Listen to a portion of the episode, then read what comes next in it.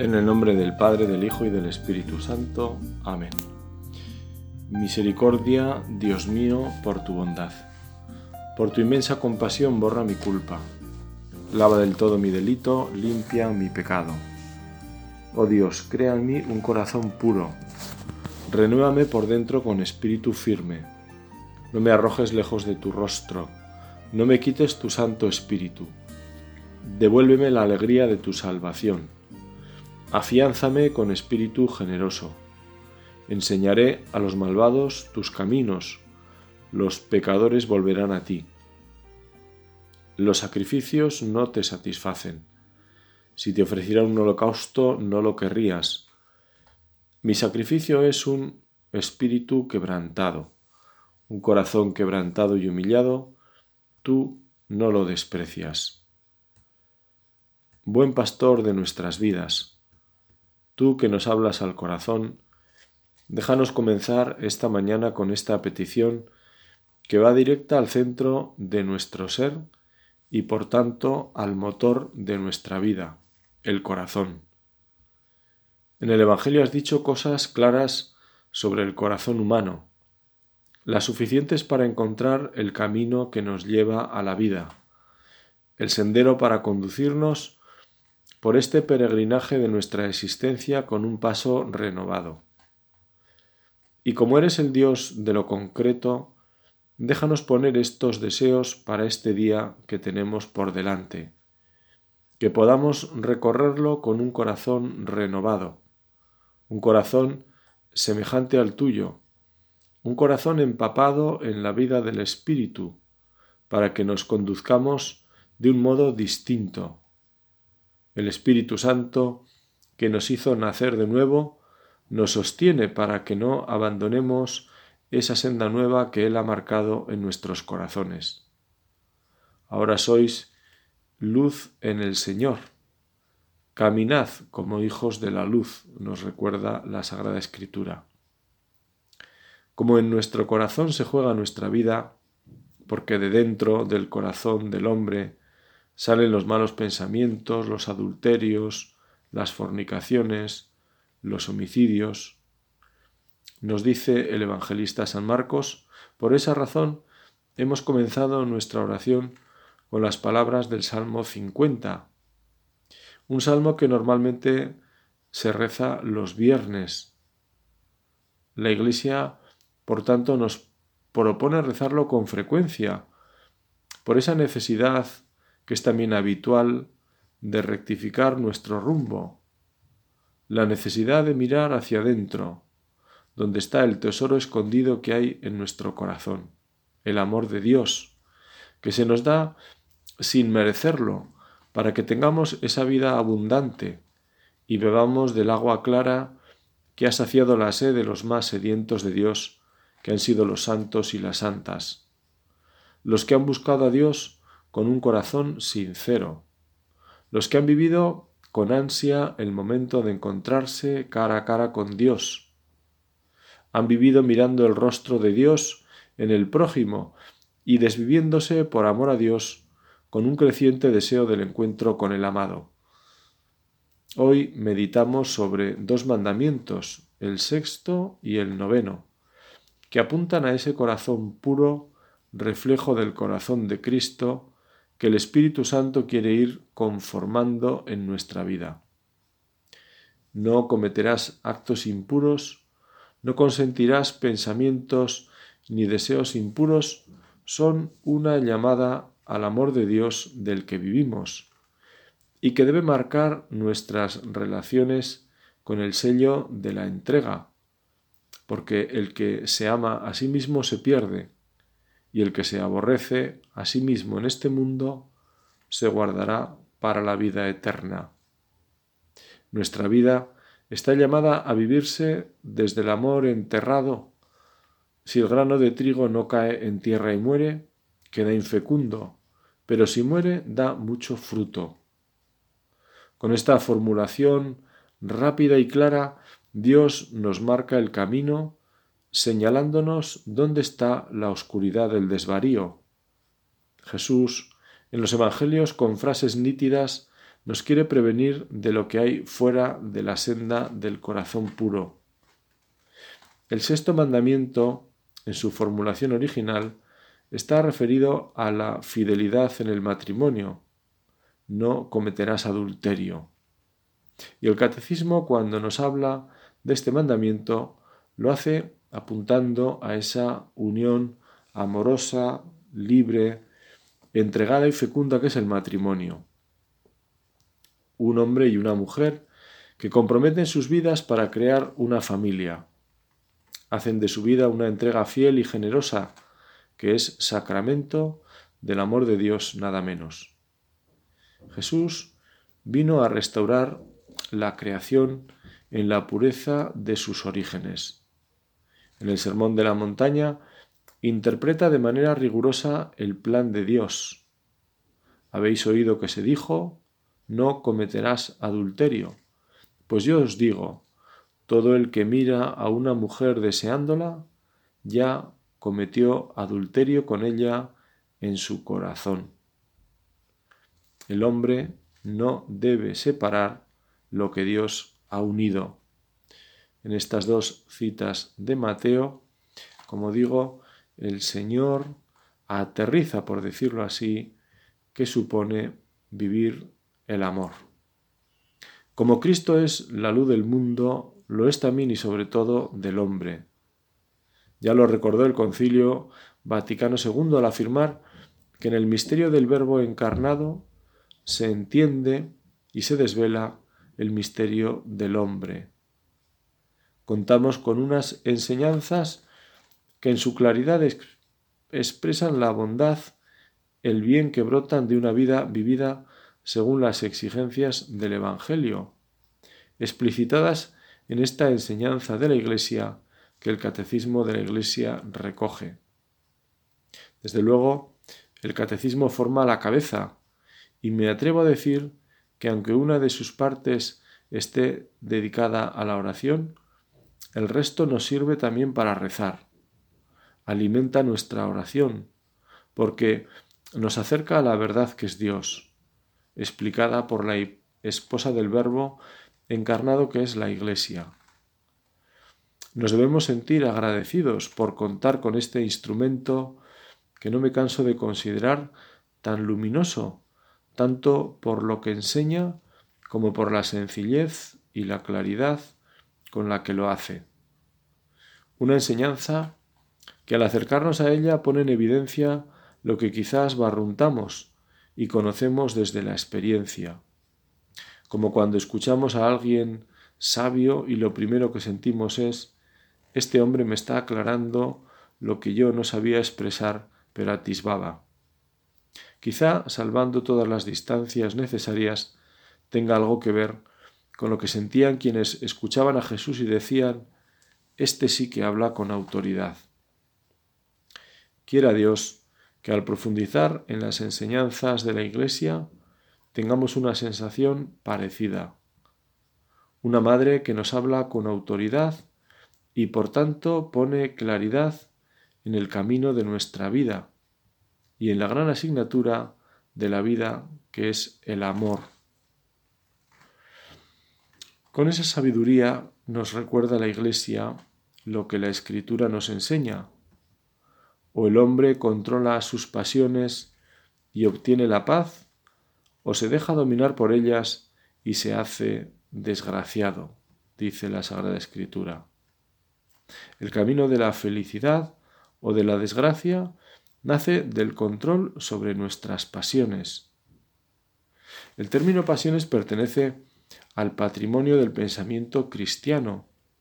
Los sentimientos o pasiones designan las emociones o impulsos de la sensibilidad que inclinan a obrar o a no obrar en razón de lo que es sentido o imaginado como bueno o como malo. Nuestro Señor señala al corazón del hombre como la fuente de donde brota el movimiento de las pasiones. El hombre logra vivir según su dignidad cuando liberándose de toda esclavitud de las pasiones, persigue su fin en la libre elección del bien y procura con eficacia y habilidad los medios adecuados. Estas últimas son palabras de un documento del Concilio Vaticano II. La virtud de la castidad forma así parte de esta virtud cardinal que es la templanza, que tiende a impregnar de racionalidad las pasiones y los apetitos de la sensibilidad humana. Así el catecismo nos recuerda que el dominio de sí es una obra que dura toda la vida. Nunca se la considerará adquirida de una vez para siempre. Supone un esfuerzo reiterado en todas las edades de la vida. La castidad es una virtud moral y es también un don de Dios, una gracia, un fruto del trabajo espiritual. El Espíritu Santo concede al que ha sido regenerado por el agua del bautismo imitar la pureza de Cristo. El dominio de sí está ordenado al don de sí. La castidad conduce al que la practica a ser ante el prójimo un testigo de la fidelidad y de la ternura de Dios.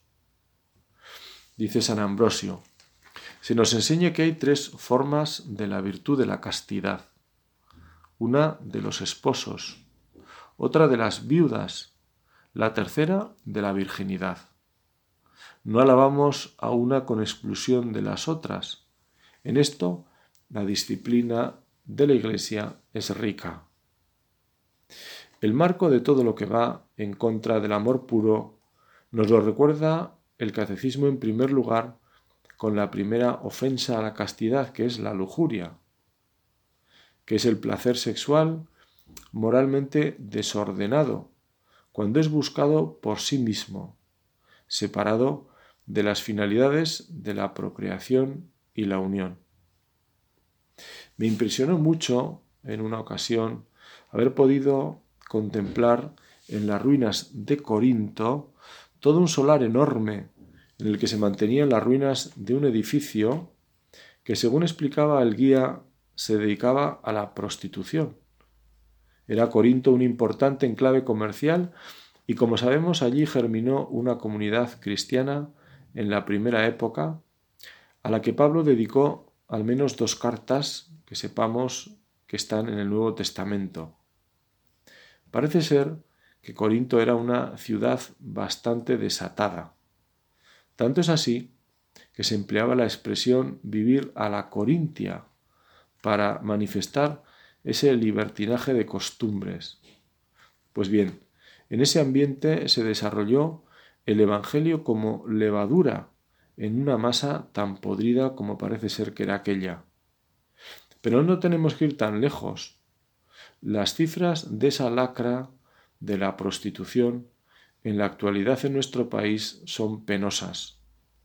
La Iglesia lo denuncia como una ofensa a Dios, así lo recuerda el catecismo, igual que hace con la masturbación, la fornicación, la pornografía, la violación, es decir, ofensas a la castidad, ofensas a Dios.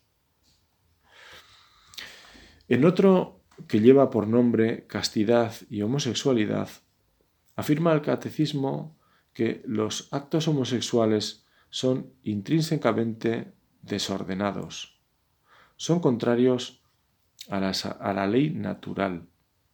Las personas homosexuales, dice el catecismo, están llamadas a la castidad, mediante virtudes de dominio de sí mismo que eduquen la libertad interior y a veces mediante el apoyo de una amistad desinteresada, de la oración y la gracia sacramental, pueden y deben acercarse gradual y resueltamente a la perfección cristiana. Pero el grueso del mandamiento la Iglesia lo explicita en el catecismo referido, como he dicho antes, al amor de los esposos. Fidelidad, fecundidad, el don de los hijos y las ofensas a la dignidad del matrimonio. Vuelvo al principio, porque al final se trata del amor, se trata del corazón, se trata de enamorarse. Difícilmente se puede vivir en el corazón sin una ilusión grande, o mejor, con un amor grande. Nos, hiciste, Señor, para ti, y nuestro corazón anda inquieto hasta que descansa en ti. Así lo resumía San Agustín.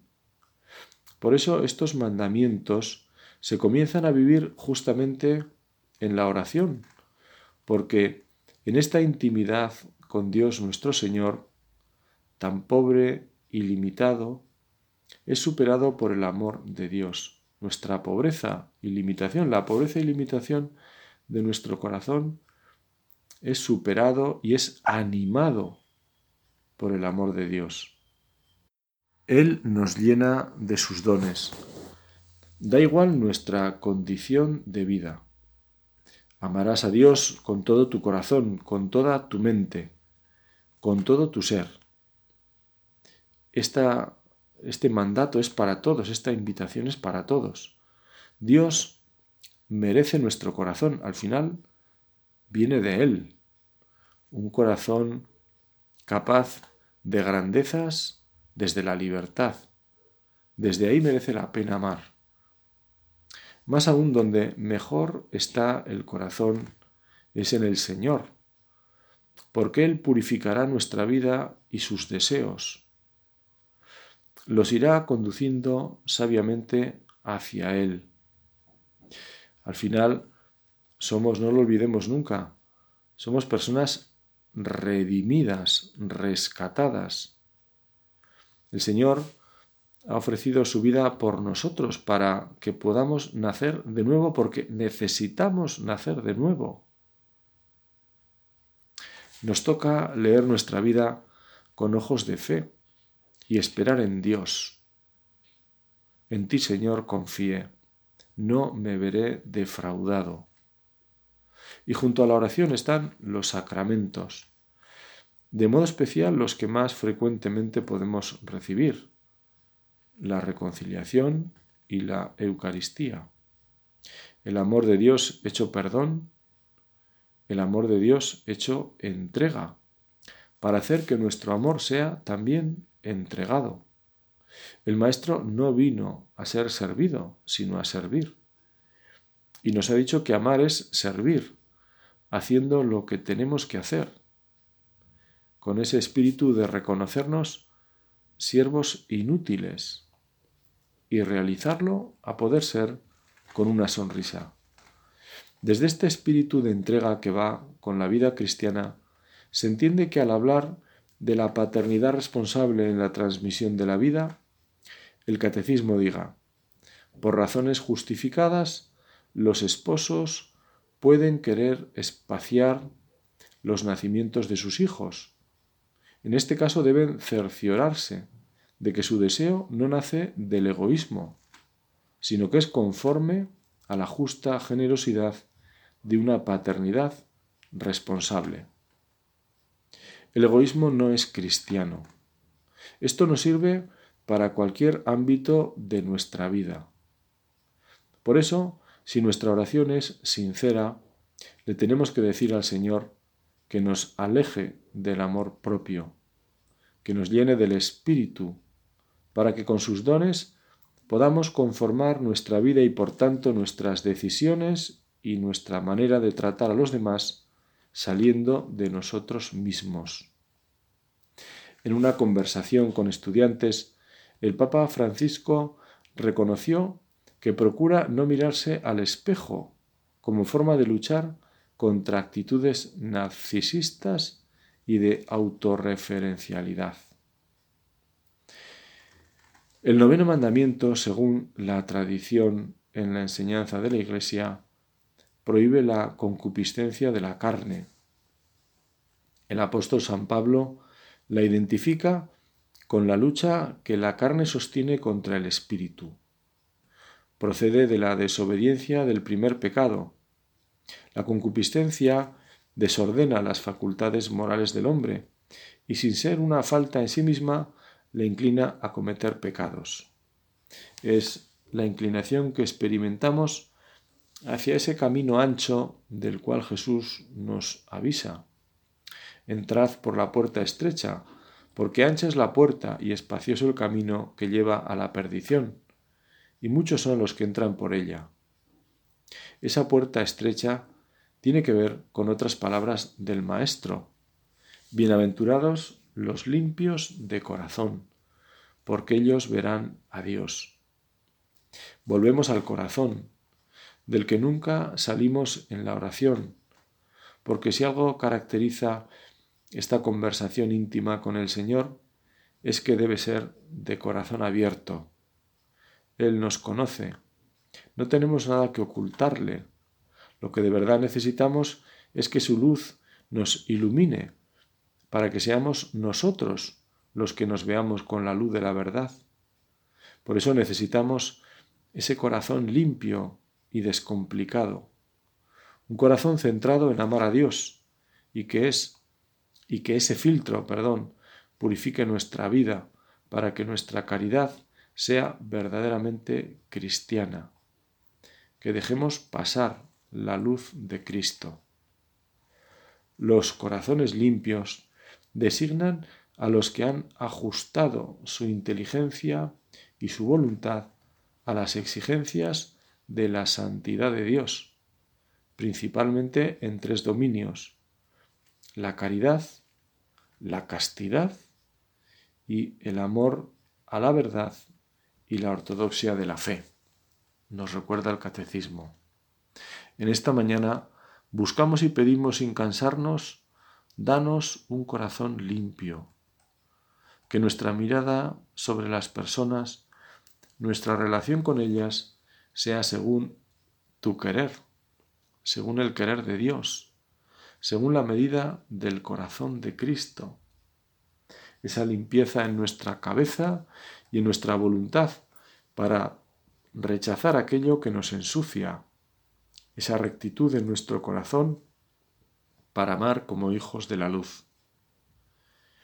Siguiendo los buenos consejos de una madre sabia y santa, vamos a hacer un poco de examen de conciencia, dejándonos iluminar por estas enseñanzas de la Iglesia, que a la vez que iluminando nos hacen ver las manchas y arrugas, nos recuerdan también los medios necesarios para renovar nuestros corazones con la gracia del Espíritu.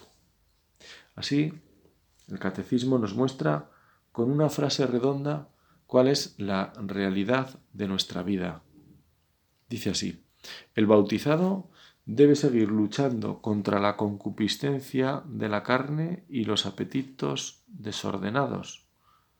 Y es que la vida del hombre sobre la tierra, nos dice el libro de Job, es milicia, es lucha, es combate.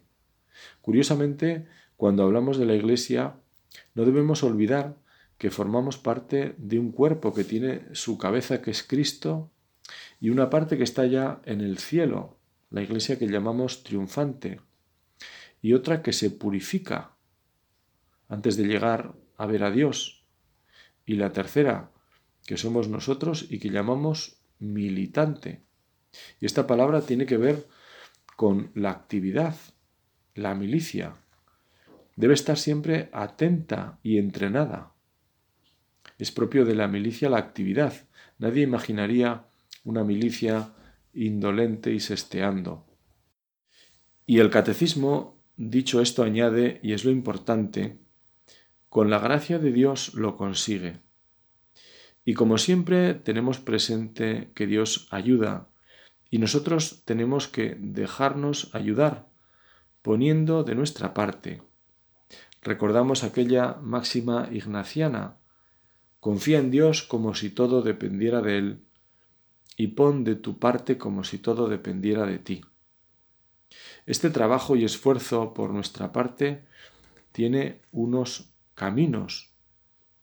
El primero, la virtud y el don de la castidad, pues la castidad permite amar con un corazón recto e indiviso. Y fíjate que nos dice la Iglesia virtud y don, tarea y don, Podemos empeñarnos y hacer mil ejercicios y prácticas y esfuerzos, pero sin la gracia de Dios no vamos a ninguna parte. En segundo lugar, mediante la pureza de intención, que consiste en buscar el fin verdadero del hombre.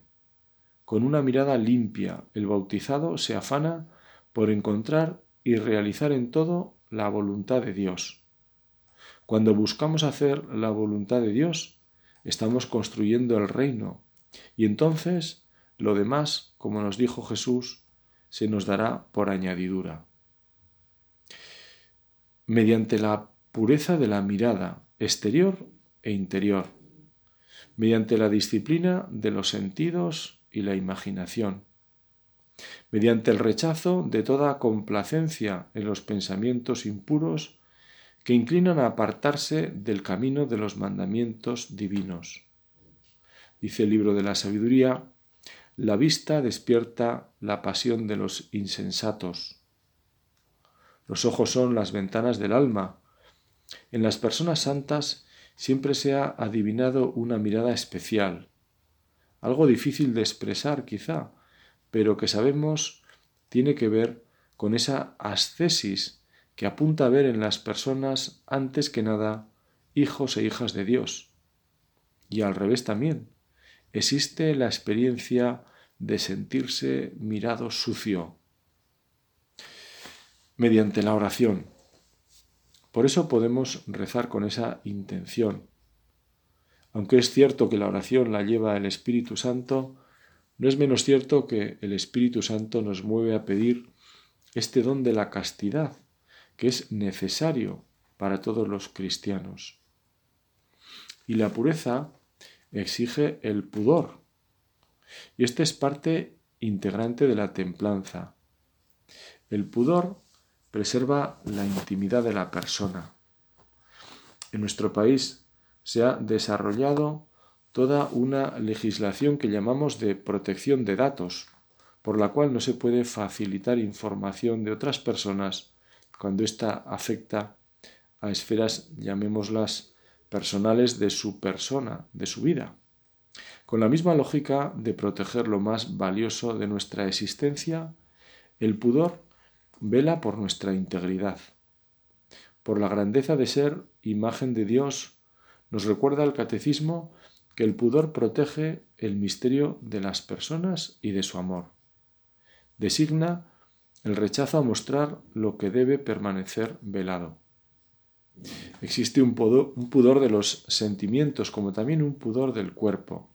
Sería invasivo que alguien a quien acabamos de conocer nos preguntara según qué cosas. Nuestra vida se va desvelando desde la libertad y la caridad. Cuando no es así, los primeros perjudicados somos nosotros.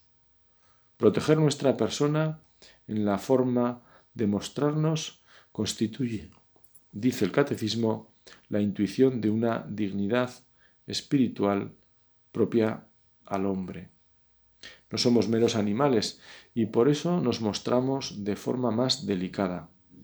Ello nos ayuda a percibir mejor qué somos, nos ayuda a relacionarnos más espiritualmente, es decir, según el querer de Dios y su designio de amor auténtico sobre nosotros. La pureza es un don para nuestra vida, que en la Iglesia ha estado vinculado a Santa María. La experiencia de los santos es tan abundante como variada para expresar esta realidad vivida y demostrada. Como bien sabemos, Santa María nació sin el pecado original. Por eso no tenía esa inclinación, la concupiscencia que decíamos antes, que es ese torcimiento por el cual nuestra mirada hacia las cosas, nuestra vida, pues requiere de un esfuerzo, porque como digo, está inclinada hacia el mal. Por eso a ella la llamamos la purísima y a ella pues al mirarla sentimos el atractivo de la belleza, de la limpieza y por eso le pedimos de corazón, porque como decíamos antes, lo dice el catecismo, vivir la castidad es una tarea, pero siempre y antes es un don. Le pedimos a la Virgen que nos ayude a, a caminar por esa senda por la que los santos y las santas han sabido con un corazón limpio hacerse pequeños para construir así el reino de Dios. Amén.